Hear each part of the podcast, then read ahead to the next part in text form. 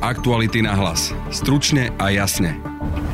Slovensko je najhoršie na svete už aj v počte hospitalizovaných s COVID-19 na počet obyvateľov. Časť koalície chce výmenu ministra zdravotníctva Marka Krajčího, napríklad poslankyňa Andrea Letanovská zo strany za ľudí. Bol by už hodný čas, aby došlo k výmene na poste ministra zdravotníctva. O osude Mareka Krajčího sa má hovoriť aj na dnešnej koaličnej rade. Premiér Igor Matovič sa ho však zastal. Áno, prijal sa lockdown.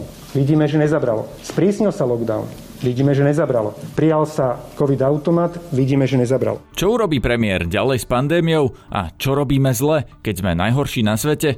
Dozviete sa nielen od premiéra, ale aj od zdravotníckého analytika Dušana Zachara. Bude to komunikácii, aká je toxická zo strany vládnych činiteľov. A Slovensko patrí medzi krajiny, kde je najmenší podiel home office, čiže Slováci chodia do rôznych priemyselných parkov, do rôznych výrobných hál. Včera uplynuli 3 roky od vraždy Jana Kuciaka a Martiny Kušnírovej. Janovú prácu si pripomenieme rozhovorom s ním z roku 2017. Tá firma dostávala fakt, že veľké, veľké štátne zákazky v čase, keď bol eh, Jan Počiatek ministrom financí a neskôr ministrom dopravy. Počúvate podcast Aktuality na hlas. Moje meno je Peter Hanák. Excuse me, could you please take a picture of us? But of course, just step here, we take photo with Tatras. How to... Just press this button, okay? Oj, jasné, very good. Yes, like this, smile, tak, trochu to the right. E, Nie, nie, opačne, nie, nie, no, right, doľava, do, no, no, left, do, left. Nezáleží na tom, kde ste. Angličtina sa vám zíde všade. Zapíšte sa do našich online kurzov a učte sa, nech ste kdekoľvek. The Bridge. Škola, kde sa angličtinu naučíte. Aktuality na hlas. Stručne a jasne. V tejto chvíli mám na telefonickej linke poslankyňu za stranu za ľudí a jej odborníčku na zdravotníctvo pani Andreu Letanovskú. Dobrý deň. Dobrý deň. Pani Letanovská, je pravda, že časť e, strany za ľudí navrhuje koniec Mareka Krajčího vo funkcii ministra zdravotníctva na dnešnú koaličnú radu? Povedala by som to takto, že e, na poslaneckom klube, ako už aj predtým sme debatovali o tom, ako zvládame pandémiu a manažment vlastne tejto krízy, najmä v zdravotníctve. A dospeli sme k záveru, e, viacerí sme sa zhodli na závere, že e, si vieme predstaviť aj optimálnejšie alebo lepšie riadenie tohto, e, tejto krízy. A myslím si, za seba hovorím určite a za časť poslancov, že bolo by asi na čas, aby, alebo bol by už hodný čas, aby došlo k výmene na poste ministra zdravotníctva. No budete to teda presadzovať na tej koaličnej rade a budete si to dávať ako podmienku napríklad k tomu, aby sa predlžil núdzový stav, alebo teda do akej miery budete na tom trvať ako vládna strana? Uh-huh. Toto si myslím, že môžem rovno vylúčiť, e, že nebudeme tým podmienovať schválenie núdzového stavu. Aspoň takto som vyrozumela. Jednoznačný záver po poslaneckom klube sme si nedali, ale myslím, že toto sa dá vylúčiť, lebo takto to na stole ani nebolo. Hovorili sme o tom, časť z nás si myslí, že by sme mali vyzvať pána ministra, aby zvážil svoje zotrvanie vo funkcii, prípadne e, podal demisiu. Časť si myslí, že by mal k tomu dospieť sám a mali by sme mu dať len možno nejaké podnety a časť poslancov si myslí, že by sme mali ešte skúsiť navrhnúť nejaké kompromisné riešenie, napríklad, že niekto iný by prevzal manažment krízy a minister by sa venoval čiste úradu ministra zdravotníctva. Čiže aj v takej malej strane ako za ľudí je e, množstvo názorov a nie len ten, že by mal Marek Krajčí skončiť vo funkcii ministra zdravotníctva. Áno, áno, je to rôzne. Ja som zachytil, že aj SAS, teda môj kolega Laco Bariak to písal dnes na aktualitách, že aj SAS žiada výmenu ministra zdravotníctva. Viete k tomu sa vyjadriť? Či máte ich podporu, alebo či to, je to téma, ktorú napríklad viac tlačí SAS ako vy? To si nemyslím. Myslím, že sa zhodneme na tom, že trebalo by robiť niektoré veci inak. Minimálne, že tie výsledky sú veľmi zlé a neusvedčil sa súčasný spôsob a súčasné vedenie. Ale či, či sa to dá nazvať, že majú, že je zhoda úplne v celej strane SAS, to ja neviem povedať, lebo nemám takéto informácie, že by bola zhoda. Viem, že tie návrhy od niektorých členov prišli a viem, že sa o tom rozprávajú, ale neviem vám v tejto chvíli povedať, alebo ja nemám informácie, že by bola úplná zhoda a že by takisto, že by tým podmienovali niečo, čokoľvek. Pomohlo by to podľa vás niečomu, keby Marek Krajčí teraz odišiel z tej funkcie a nahradil by ho niekto iný? Niekto, kto má možno menšie skúsenosti s riadením tej krízy? Tak nemyslím si, že cesta by bola nájsť menej schopného alebo menej skúseného manažéra. To nie, to nie je cesta. Cesta je nájsť niekoho, kto je skúsenejší. Možno, možno nie na poste ministra. Isté, že nemáme, nemáme desiatky bývalých ministrov alebo, alebo potenciálnych ministrov, ale skúsených manažerov by sme určite našli. Ale aj skúseného sú... manažera koronakrízy? Tak, koronakríza je nová pre nás všetkých a každý, každého z nás sa dotýka ale myslím si, že krízový manažment má mnoho, mnoho politok alebo mnoho spoločných črt a schopný krízový manažer by sa vedel postaviť ku krízam rôzneho druhu. Nemusí to byť akurát len korona kríza špecificky. Čiže schopného manažera by sme vedeli nájsť a mali by sme ho hľadať.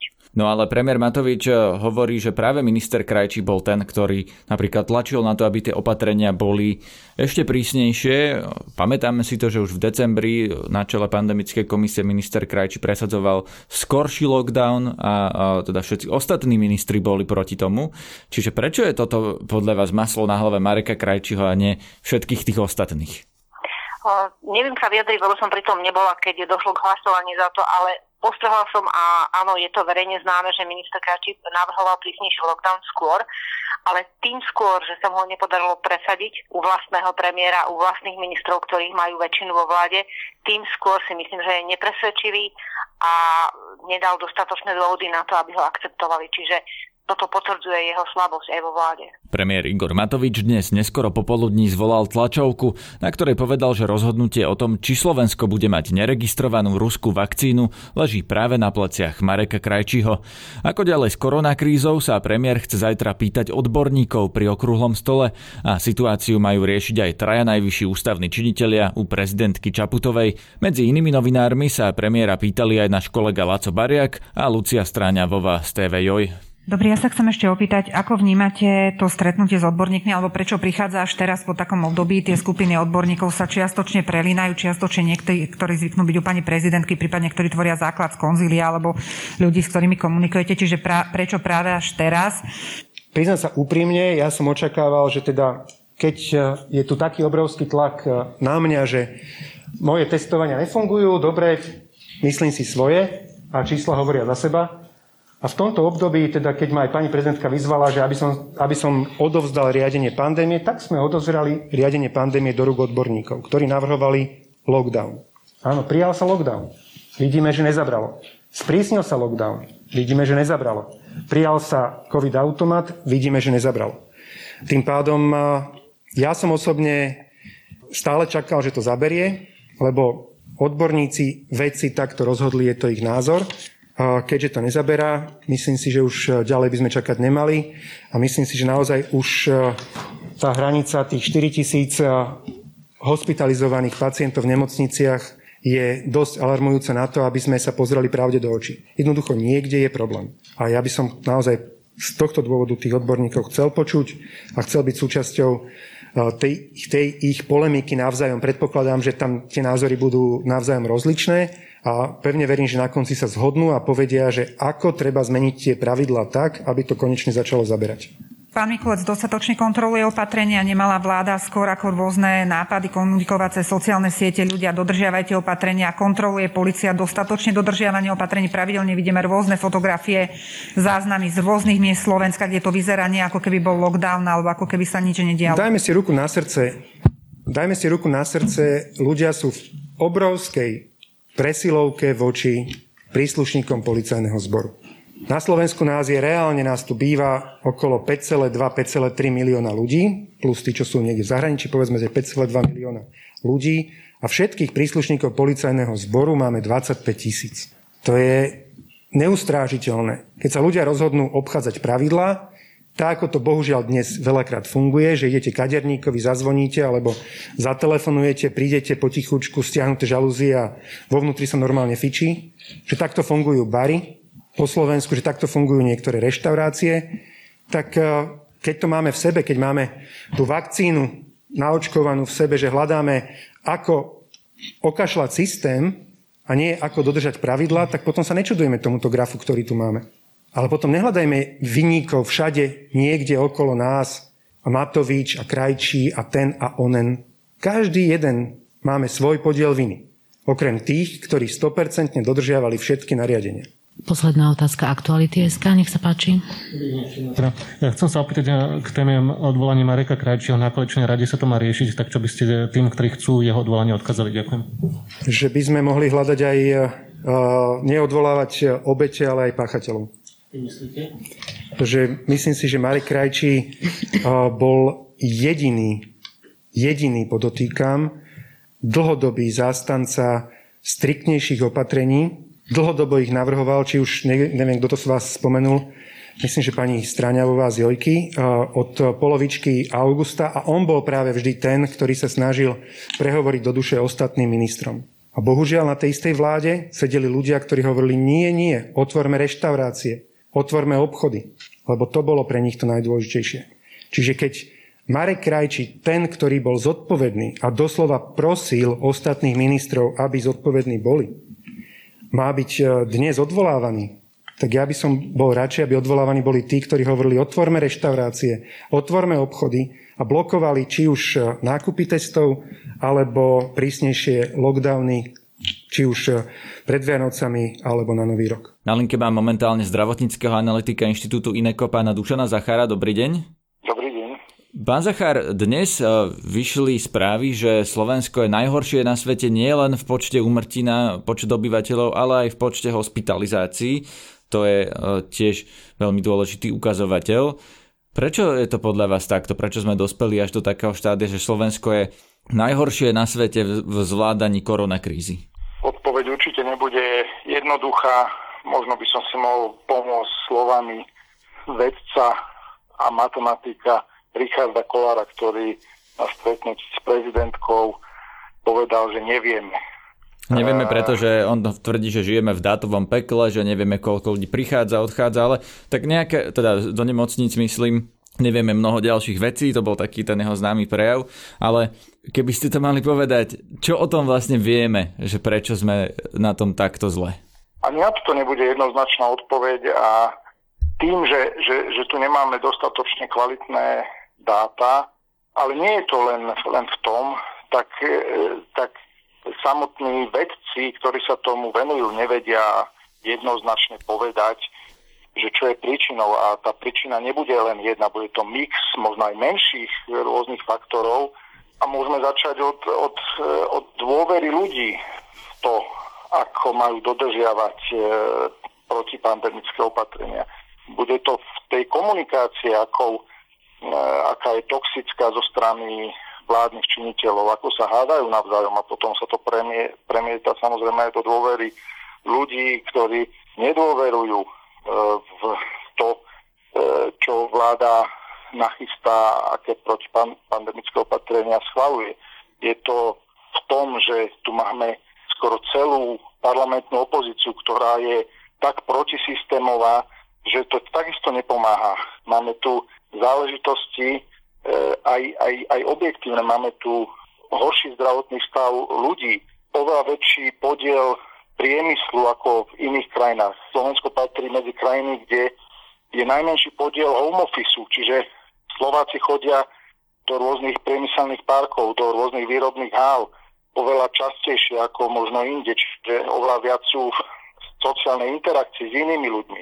Rozumiem, pán Zachár, do tohto tu... vám ano? skočím, lebo o tomto bola debata, že my na Slovensku vlastne nemáme tvrdý lockdown, eh, lebo chceme zachovať práve tieto fabriky, aby sme neprerušili výrobu a tým pádom chodí veľa ľudí do práce, tí ľudia sa stretávajú, šíri sa tu vírus. Podľa vás by nám pomohol tvrdší lockdown v zmysle, že totálny lockdown, že by sa zatvorili fabriky e, na 2-3 týždne, teda možno nie totálny lockdown, ale taký naozajstný? Epidemiológovia by povedali, že určite áno. Ale nie sú tu len epidemiológovia, sú tu potom samozrejme ekonómovia, psychiatri, sociológovia, antropológovia a tak ďalej, ktorí zase môžu mať trošku iný názor. Či tu treba vyvažovať, ale v súčasnej situácii, aj keď sa pozrieme na, to, na to Nemecko, na ktoré často E, tak veľa ľudí zhliada, že sa chceme rovnať Nemecku, tak Nemecko má násobne, násobne lepšiu e, pandemickú situáciu a má paradoxne tvrdší lockdown ako Slovensko. Takže je to pre mňa trošku nepochopiteľné niekedy, že rozumiem, že treba, aby, aby deti e, chodili do školy a a vtedy, keď mohli chodiť, možno nechodili, ale teraz, keď sme tu na vrchole celej pandémie, tak sa húfne teraz e, otvárajú školy. Zajtra sa má stretnúť Igor Matovič s odborníkmi, keď hovoríte, že epidemiológovia by zrejme poradili tvrdší lockdown. Vy by ste ho poradili tiež? Vy by ste tiež si, alebo myslíte si, že toto je cesta, ktorá je vlastne jediná, ktorou sa Slovensko môže uberať? Lebo aké máme iné riešenia okrem vakcinácie, máme, ktorá ide pomaly zatiaľ, tak máme iba ten lockdown ako nástroj na to, aby sme vlastne ešte niečo urobili s tým, že máme takmer 4 tisíc ľudí v nemocniciach? Logicky by sa dalo usúdiť, že áno, keď sa nám nedarí, tak treba ešte viac prí, sprísňovať. E, alebo aspoň neuvoľňovať takým spôsobom, ako, ako sa to deje možno viac kontrolovať e, hranice. Vidíme, že minister vnútra je málo podľa mňa aktívny v komunikácii. E, mal by, aj keď hovorí, že, že, že policajti sú už na hranici toho, čo môžu kontrolovať, ale mal by možno viac komunikovať aktívne. Možno by sa malo, malo, malo, by, malo by byť jasné ľuďom, prečo je dôležité dodržiavať e, tieto opatrenia ale nejaký zázračný liek jeden to nebude. Mali by fungovať e-karantény, trasovanie kontaktov. E, teraz každý vie, vie človek, ktorý príde z, z antigenového testovania, ako, akým spôsobom má osloviť iných ľudí. Sú tu nejaké štandardy, nejak štát pomáha ľuďom, ako majú trasovať iných, na ktorý deň sa má ísť ten, ktorý človek dať otestovať na PCR, alebo nie sú tu takéto jednoznačné procesy nastavené, ktoré by ľuďom zjednodušili fungovanie v tomto, tejto ťažkej situácii a často sa len improvizuje a ľudia si musia ako keby sami hľadať ten ten modus, akým budú fungovať v tejto stiaženej situácii. Rozumiem. Posledná otázka. Pomohlo by niečomu podľa vás teraz, keby sa vymenil minister zdravotníctva, alebo e, koaličná strana za ľudí a aj SAS, teda presnejšie časť koaličnej strany za ľudí a SAS e, to navrhujú. Dnes sa o tom má e, rokovať na koaličnej rade. Premer Matovič to radikálne odmieta. Pomohlo by podľa vás niečomu, keby teraz namiesto Mareka Krajčího nastúpil na tú funkciu niekto iný? Ja si myslím, že momentálne by to nepomohlo ničomu. V takejto krizovej situácii musí minister zostať na svojom mieste. Času na skladanie účtov bude v kľudnejších časoch e, dostatok. Je samozrejme, že tie čísla, ktoré sú momentálne, sú katastrofálne. A je jednoznačné, že spoluzodpovednosť má aj vláda, ale nie len jeden minister. E, ale celá vláda, a nie len vláda, ale aj opozícia, a nie len opozícia, ale a každý jeden človek, ktorý ktorý môže dodržiavať alebo nedodržiavať opatrenia. Aktuality na hlas. Stručne a jasne. Jan Kuciak odhalil mnohé prepojenia firiem, ktoré dostávali štátne zákazky alebo peniaze z eurofondov na politikov alebo im spriaznených oligarchov. Jeden takýto prípad máme zachytený aj ako zvuk, keď Jan Kuciak v lete 2017 odhalil, že firmy blízke Robertovi Kaliňákovi a Janovi Počiatkovi získali milióny eur zo sporných eurofondov na vedu. To bolo v čase, keď za škandály okolo eurofondov odstúpil vtedajší minister za SNS Peter Plavčan. Celý rozhovor a aj následný krátky komentár šéf-redaktora Petra Bardyho sme publikovali pred dvomi rokmi na prvé výročie vraždy. Teraz si takto opäť krátko pripomenieme prácu Jana Kuciaka. Tak ako súvisí uh, kauza eurofondov s Osmerom a s ex-ministrom Počiatkom? tak pomerne veľká časť toho 300 miliónového balíka z eurofondov smerovala aj k firmám, ktoré sú spojené s firmou Anex dlhodobo spájanou s pánom Počiatkom.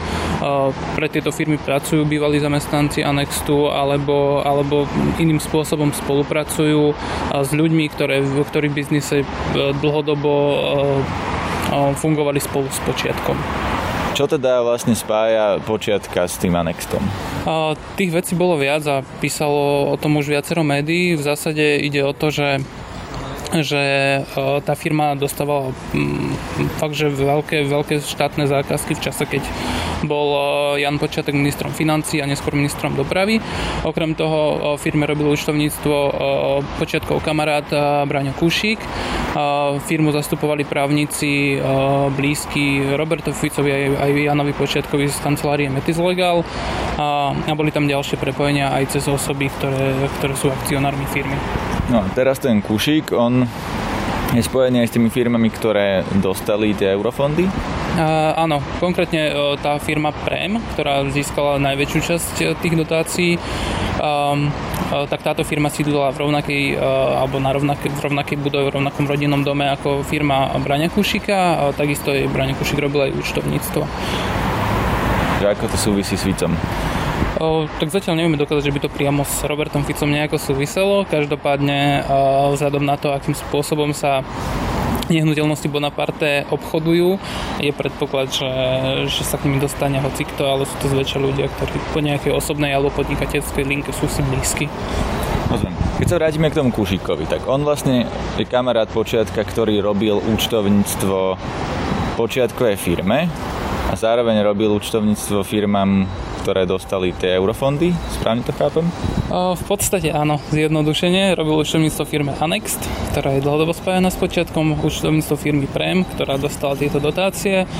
A Kušik bol nominantom ja na počiatku vo viacerých štátnych firmách, v čase, keď bol na ministerstve dopravy a netaja sa tým ani oni sami, že sú kamaráti.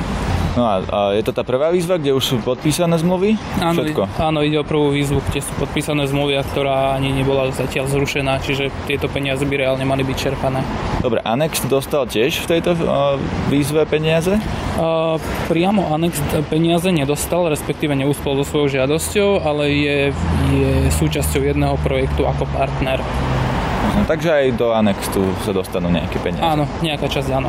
Študuje teraz so mnou šéf-redaktor Aktuality Peter Bardy. Dobrý deň. Aké máš pocity z toho, keď počúvaš rozhovor s Janom Kuciakom. Tak mne je vtedy hrozne smutno, lebo, lebo samozrejme všetci vieme, že Jana zavraždili a uvedomili sme si to a žijeme s tým, ale počuť jeho hlas je aj po tom roku veľmi ťažké a stále to vyvoláva alebo vracia myšlienky na ňo a spomienky na ňo. Je to rozhovor o jeho práci, je toto Jano, ako si ho poznal ty?